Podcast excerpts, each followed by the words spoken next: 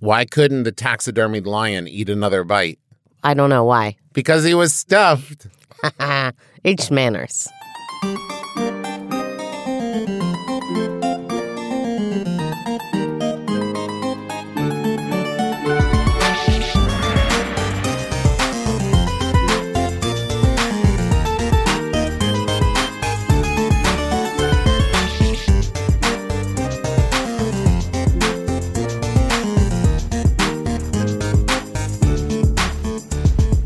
Hello, Internet. I'm your husband host, Travis McElroy. And I'm your wife host, Teresa McElroy. And you're listening to Shmanners. It's extraordinary etiquette. For ordinary occasions. You don't have that normal vim and verb and vigor, my love. well, tis the season, my dear, for Indeed. post-nasal drip. Indeed, indeed. Man, here in Cincinnati, man, Ohio, it is no joke. People make the joke, but like the weather, it fluctuates so frustratingly rapid. Like this weekend, right? It was like 12 degrees, right? Freezing. Monday, it's like 58, 60 degrees, right? Tuesday, 60 degrees. And then like yesterday, it's like 40 degrees, and today it's like 25 degrees. It's And it's it's only going to drop. where are you at, Ohio? What's your deal? Why are you like this? Anyways, it tends to mess with uh, uh, uh, one's sinuses. Not to mention, we got a child on what day six of like stomach bug to cough like swing, which is fun and great and nice. Yeah, she hasn't been to school all week. It's great. But hey, here we are. Here we are making the magic, making the donuts, making the magic donuts. It's time to make the donuts. Yeah. What's I thought it, for a second it was meatball, but that's a spicy meatball, That's right? uh, no, the meatballs are already made. Now it's time to make the donuts. okay. We made the meatballs yesterday and froze them in preparation for the winter. all right, let's you go. know how settlers always used to make the meatballs ahead I of don't time, know anything about meatballs. and then they would bury them in the cold ground for the winter. You remember? I don't know anything about what you you're would talking build about. your log cabin over a natural cold cave that you could keep your meatballs in. You remember? You were then what there. would you do when it was time to make the donuts? Well, the donuts you made in the hot oil spring. Right next to your cabin? Not right next to it. It was a bit of a trek, but it was worth it. Right, because you didn't want the oil to splash up on your cabin and Exactly. thaw your Have an- meatballs. you'd have an oily cabin. It's gross. All right, for reals, y'all. Today, I'm just a prep. This is probably going to be a little bit of a short one. If you, Teresa's voice is a little messed up, and we got a sick kid. Okay, today we are talking about taxidermy. I guess this. Okay, I know. Here's what I will say: I will not play dumb Mm-hmm. like I normally was not play. I, I I will not be professionally dumb like I normally am. This is work for me. I take this very seriously, being dumb. Uh, but I know what an impact this had on specifically like the time period of I want to say like Victorian, I want to say like 1880s on. Taxidermy was a huge thing because you had people leading like all these expeditions to like Africa and Asia and like countries and everybody became very uh let's say colonialistically fascinated by Mm. them and the idea of like look at this lion check out this tiger and like zoos weren't quite the thing uh that they are now and so it's like if you want to see these things you would like see a taxidermied version and they would always like taxidermy them as though they had defeated these animals in great battle and not like oh no i had a gun and i was way far away We'll get to that. i have strong feelings anyways go on So- also i know that they weren't always super good at taxidermy No, no, they they definitely weren't. But if you are not familiar, taxidermy is the art of preserving an animal's body via mounting or stuffing for the purpose of study or display. So any animal you've seen behind a glass case at a museum is taxidermied, if you've ever um, been to unless it is synthetic. what's the one the natural history museum in new york it's Yeah, like right That's what that's what it is. that one's full of taxidermied animals Absolutely, and there are some very famous specimens there that we will talk about. okay So, like, if you've ever seen a deer head mounted above a fireplace, sure um, or and or a fireplace head mounted above a deer sure. So, usually when an animal is stuffed, it is meant to be portrayed in a lifelike state. Although Some would argue Mhm. that the tanning and wearing of pelts instead of so I would say that once a pelt gets completely removed of fur Yes. and any identifying markings and turns into a a, a cloth that becomes leather, right? sure. So there is that line between pelts could be considered taxidermy because you are trying Okay. to preserve the fur on the pelt, Okay. whereas leather wouldn't be considered it because that's just more using the the parts as cloth. Sure. Right. Okay. I guess I yeah, I get that. So the phrase taxidermy can be used to refer to the actual animal, but also the process of preserving the animal. Okay. It's derived from Greek, two words, taxis and derma. That well, makes okay. sense, Wait, right? can I get yeah. So I know derma is skin. mm-hmm. Taxes is what you pay every April the 15th. Arrangement of Oh, skin okay. or arranging skin. Can I just say, like, this is a weird side note that maybe, maybe a portion of our audience will get, but there's like a big through line in the Magnus Archives, which is like a really great, like, horror anthology story podcast about like taxidermy. And it, uh, let's just say, impacted the way I will think about taxidermy for the rest of my life in a spooky, scary way. Oh, boy. and so, like, as you're talking about it, there is a part of my brain in the back that's just screaming. Go on. Um, Also, but here's my question: When you were a kid, or even now as an adult, how do you feel when you see like taxidermied things? uh, I just was never around it really as a kid. It wasn't part of my parents' aesthetic, and my grandparents were way too poor to have anything like that. Um, and uh, really, the closest thing that I can think of having like an actual like dead thing in my home is that my parents, my parents have this lamp that is supposed to be like a terrarium, but it's not alive. uh huh. Oh, I know exactly what you're talking. Yeah. It's all dried reeds and grasses and flowers arranged to look like they're an actual terrarium, yeah. but they're, it's not. It's it's it all has a bit of the impact of this is a terrarium that we've taken very bad care of.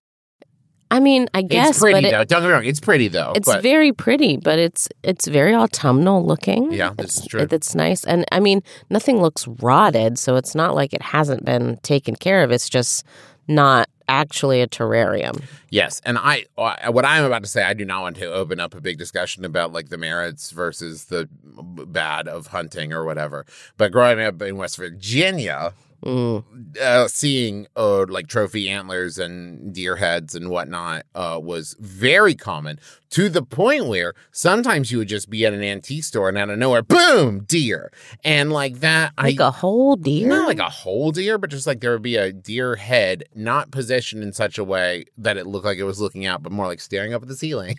Um, and I don't care for it. okay. And also, for some reason, and I think that this is a lot of this has to do with Disneyland and Disney World's fault, but there's a bit, bit was a big thing in my childhood that I remember clearly of like this push for like, hey, our restaurant has talking taxidermy animals in it. And maybe that still happens a lot.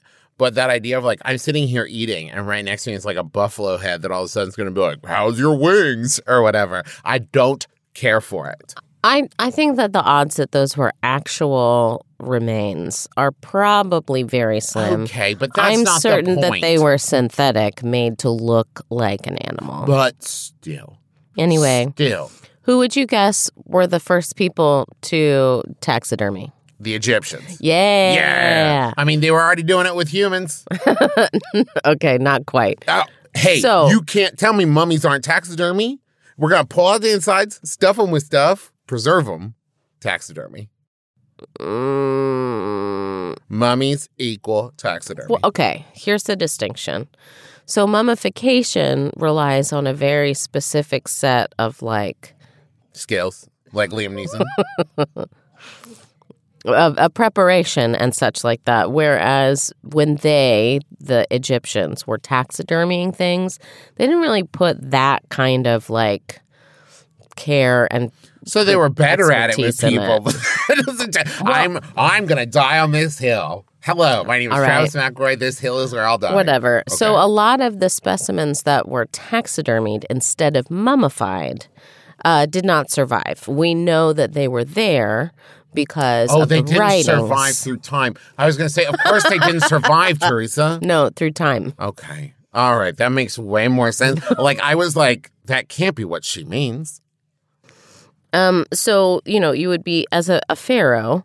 Uh, would be buried with all of their like accoutrement, right? To Of course, yes. so that take they to could the afterlife, yes. take to the afterlife. Get their um, heart weighed by Anubis. Their yes. cats, dogs, monkeys, birds, or whatever.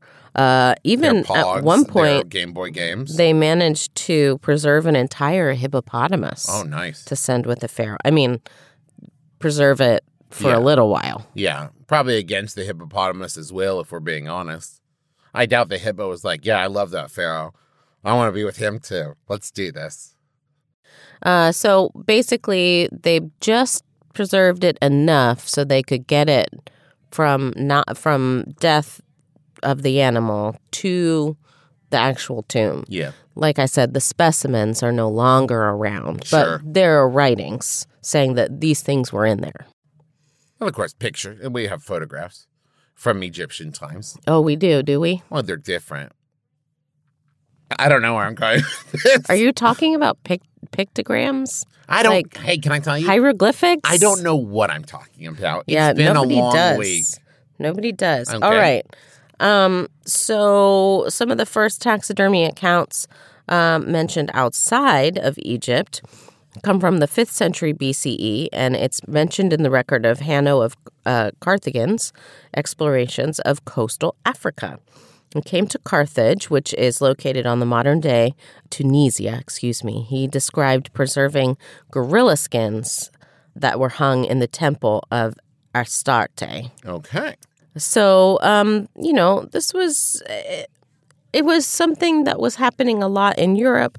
Um, also, you can think about how uh, many Native American tribes, uh, such as the Sioux, the Cherokee, Cheyenne, they also did the same, right? They would preserve the skins of foxes and raccoons and bears and buffaloes and porcupines and eagles uh, not only to use as as furs for warmth, but also to use to decorate their clothing and tools and equipment and homes and things like that. Um, and there are lots of indigenous people today who continue this practice of of early taxidermy. They tan and preserve the animal uh, for traditional and cultural purposes. Okay. So you were either a tribe based hunter in Europe or the Americans who wanted to tan and preserve uh, their kill for warmth and decoration.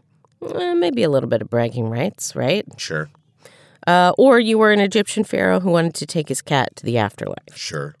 Up until this point, though, taxidermy wasn't really considered like an art form. You kind of did what you had to do to try and keep the thing you wanted to keep together. It was practical. It was practical more Yeah. than it was uh, uh, artistic. right. Okay. Once we get uh, past the Dark Ages into the scientific revolution, things they change. And I can't wait to hear about it. But first, how about a word from some other Max Fun shows?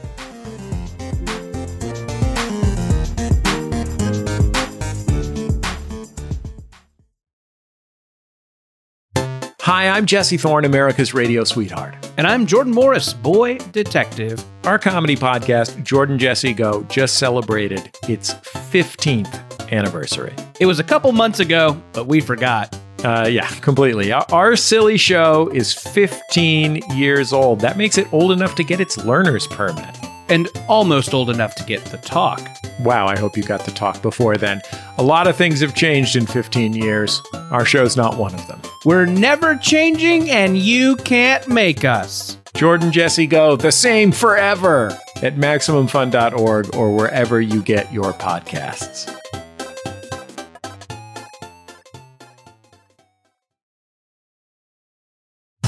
Prepare yourself for the greatest pro wrestling podcast spectacular known as Tights and Fights. A backdropping audio showcase that helps you understand the world of pro wrestling with a lot of love and no toxic masculinity. Featuring host Danielle Radford, Time to kick butt and chew gum, and I'm all out of butts. Lindsey Kelk, I'm a brutal Brit, and my fists were made to punch and hit. and Hal Lublin. I was doing the voiceover this whole time. Hear us talk about pro wrestling's greatest triumphs and failures. And make fun of its weekly absurdities. On the Perfect Wrestling Podcast. Tights and Fights. Every Saturday, Saturday, Saturday on Maximum Fun. So tell me about this new artsy fartsy taxidermy. Um, so uh, this scientific revolution marked uh, the emergence of modern science. So Oh. from about the 1400s to the 1700s, there were lots of developments made in mathematics and physics and biology and anatomy and chemistry. And, you know, I mean, think about like Copernicus and Galileo and, and all of those things. I think right? about them all the time. I know you do. The scientific revolution was taking place uh, concurrently to the artistic renaissance. Um, so, not only was it important to be learning, it was important to create artistic representations, right? Um, so, one could argue that taxidermy was the perfect blend between the science and the art of this colorful time in history. Mm-hmm. Um, I mean, in the Renaissance, like paintings and such, we often talk about, you know, Europe, but there there was a it was happening pretty much all over the world, um, and everybody had this kind of, you know, their own style about it.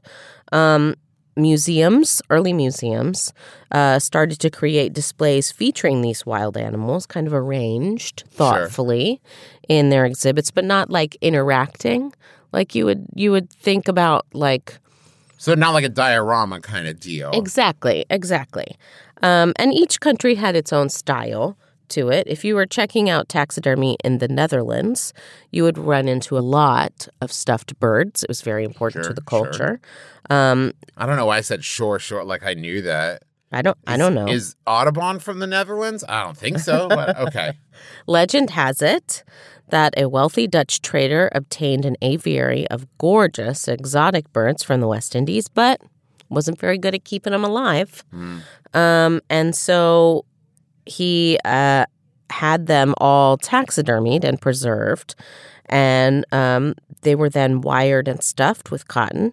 And now they were posed in natural positions instead of just kind of like seated, right?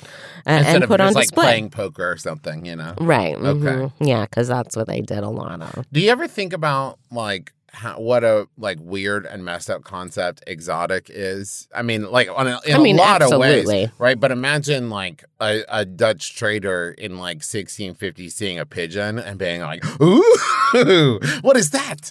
Exotic just means unfamiliar to me. Yeah, I don't know it. Um. So Can I talk about one of my favorite? Well, you keep going, and then I'll talk about my favorite example of taxidermy from around this time period. okay, uh, we've gotten to the Victorian period. So if if you're going to Okay, talk so about this one, talk Okay. this. Talk So, this. uh, if you are near a computer and it's safe to do so, Google King Frederick taxidermied lion, and you will find this lion. So basically, uh, the story goes in 1731, King Frederick the First of Sweden, uh, he got a lion uh, as a pet, a live lion. He loved the thing. And then when it died, he was really sad, and so he gave it to like his his royal taxidermist. Yes. And but the thing is, is like this taxidermist had no idea, supposedly, what a lion was supposed to look like. He just had like the bones and the skin. And so he tried to make a lion. And it has this face uh that is clearly not right. And it it, it has a bit of a mm, Hanna Barbera esque Oh, quality to yeah, it, it doesn't does. Like it's going exits, stage right, a little bit to him. The eyes are like clearly wrong, too close together, looking to the side. The tongue is weird and it's kind of smiling. The teeth are out of this world. You gotta check it out, folks. It's Almost like it has a person smile. it does look like it has a person smile. Now, the interesting thing is if you look at it from the side, it it reminds me a lot of like a Chinese lion statue. Oh, okay. Right? The way that the face is constructed, which maybe is like what they were going for. But from the front, it's just all wrong. Yeah. It's it's like it it's great. Okay. All right. So we would be remiss if we did not mention the British Museum and the Great Exposition, curated by Prince Albert. Oh sure, that guy, yes. Um, so the British Museum contained uh, in 1979 uh, contained the world. Excuse me. I think that the uh, the The mean- cough drops are getting to your brain? In 1759. Okay. 1979. Where'd that come from? I don't know, man. Uh, contained the world's largest collection of animal skins, displaying a total of 1,886 mammals, 1,172 birds, 521 reptiles, and 1,555 fish. That's a lot. That's a lot of animals. Now, not all, these weren't all like completely stuffed and posed displays. Some were uh, prepared skin and bones. Yeah. Um, but it still attracted enormous attention and interest from the public. Sure, sure. Um, and then, so You know, this is interesting, by the way. This is a weird tangent, but you just made me think about it because of the interest that people had in this. Uh, I've been listening to this podcast called Red Web. It's all about like, you know, strange mysteries and everything. And one of the things they talk about a lot is like cryptids, right? So for Sure. those unfamiliar, think like Loch Ness Monster, Bigfoot, uh, Mothman, these kinds of Jersey Devil, right?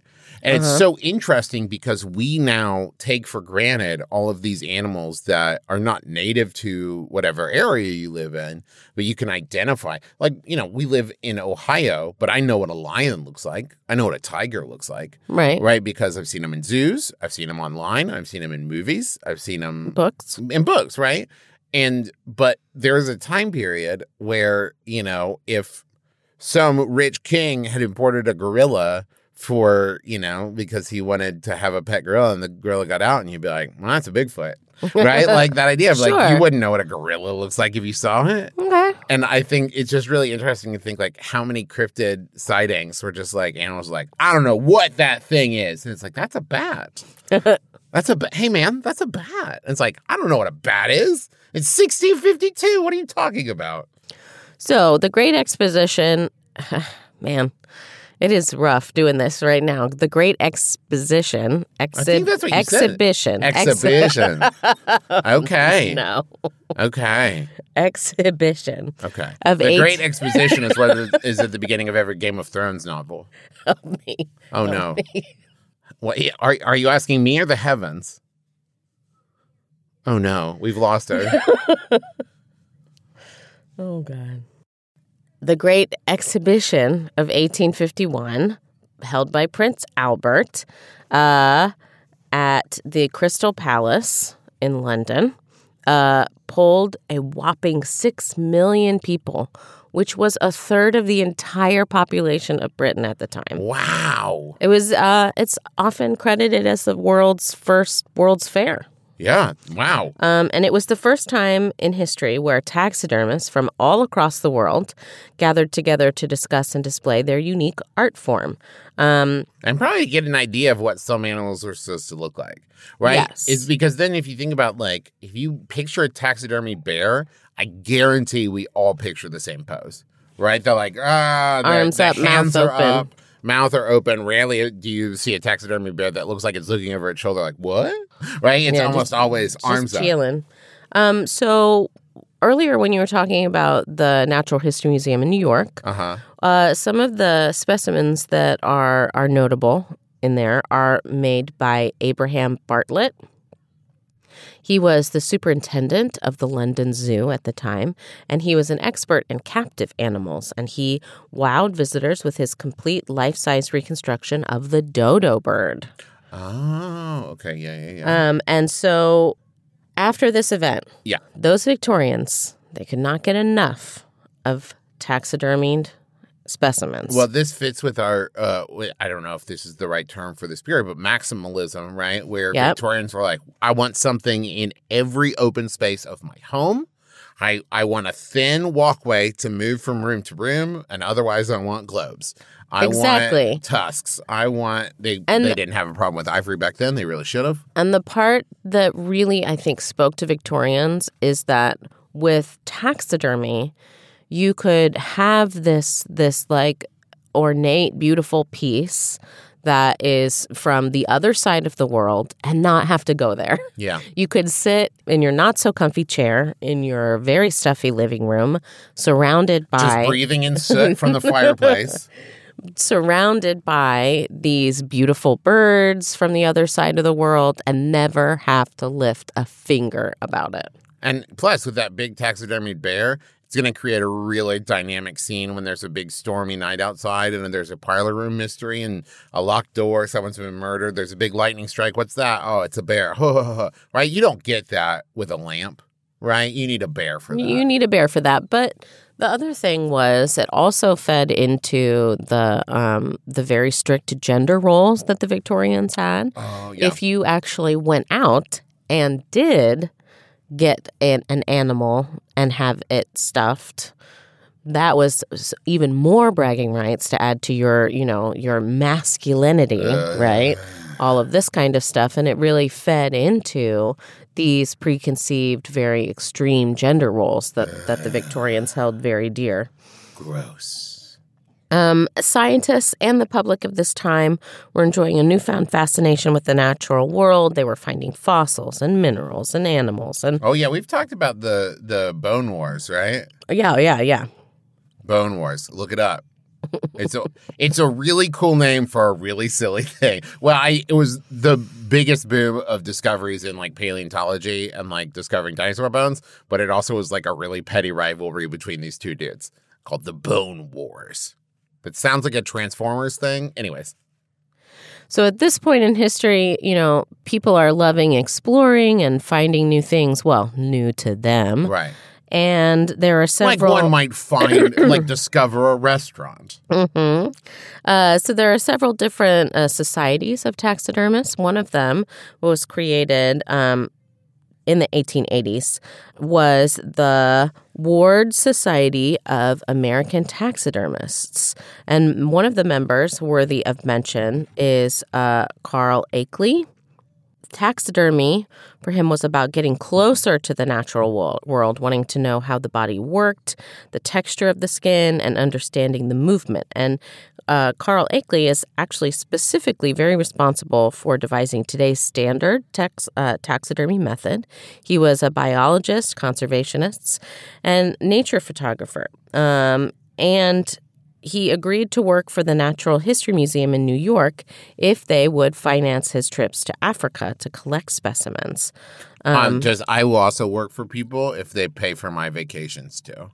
I mean, they weren't vacations for him, but Yeah, well, Yeah. I mean, he got attacked by elephants Oh, twice. I don't want that. He discovered a new species of gorilla and felt such regret after shooting one to preserve it that he actually convinced the king of Belgium at the time to create a wildlife sanctuary for the apes. oh wait, I kind of like this dude. Okay. Uh, he survived a leopard attack by literally punching the cat in the throat. Uh huh. And uh, he did most of this while recovering from his most recent bout of malaria.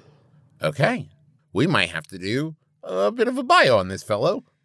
So you can see uh, some of his work in the Field Museum of Chicago in Chicago or at the Akeley Hall of the African Mammals in the Natural History Museum in New York. So, uh, between the Victorian era up until like the modern age, there really weren't any taxidermy schools until about like the 1970s. And that's when you start to see the the care and concern really uh, show in the art for the actual animals. There are a lot of um, people who love taxidermy, but they also love the ethically sourced taxidermy that they find. So if you're going to collect taxidermy, I would suggest that you either go for uh, vintage pieces or that you source ethically sourced taxidermy. So these are animals that uh, were not hunted for their pelts, uh, but they either died of natural causes or um, they are like um, like revamped older specimens and things like that. Um, you can love taxidermy, but it's also okay if you feel a little icky about this topic. I That's do. all right. Yes. Um, it can be seen as odd, and some people think it's creepy. Um, and it might, you know, it might be strange to you to taxidermy a beloved pet, whereas to another person it might not be. Uh, but, you know, your feelings are valid for either end of this spectrum here.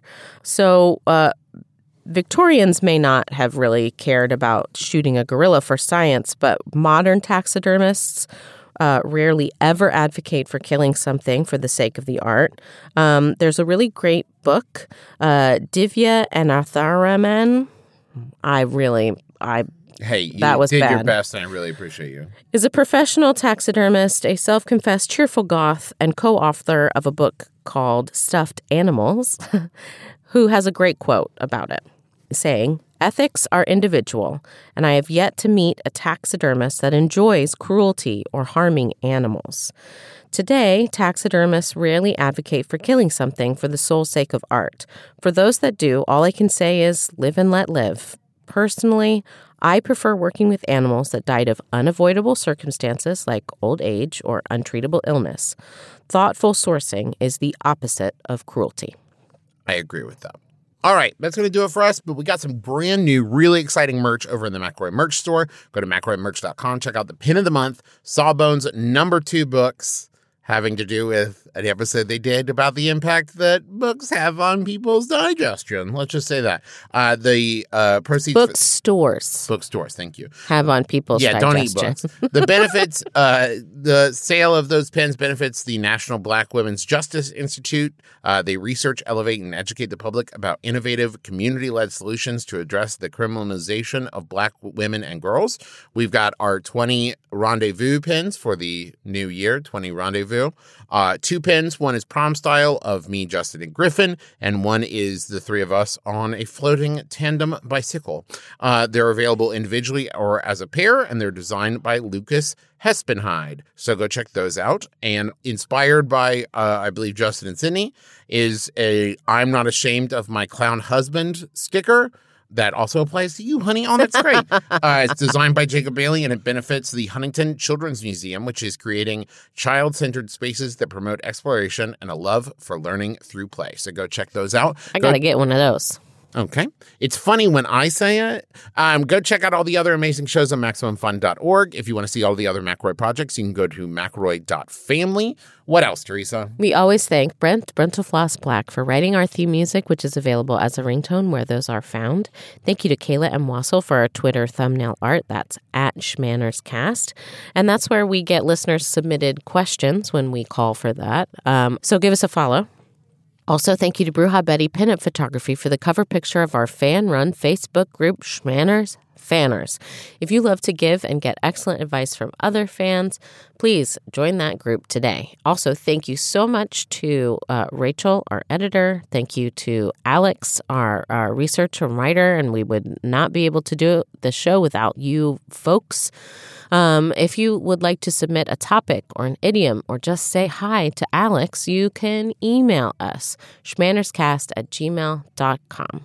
That's going to do it for us. So join us again next week. No RSVP required. You've been listening to Shmanners. Manners matters. Get it.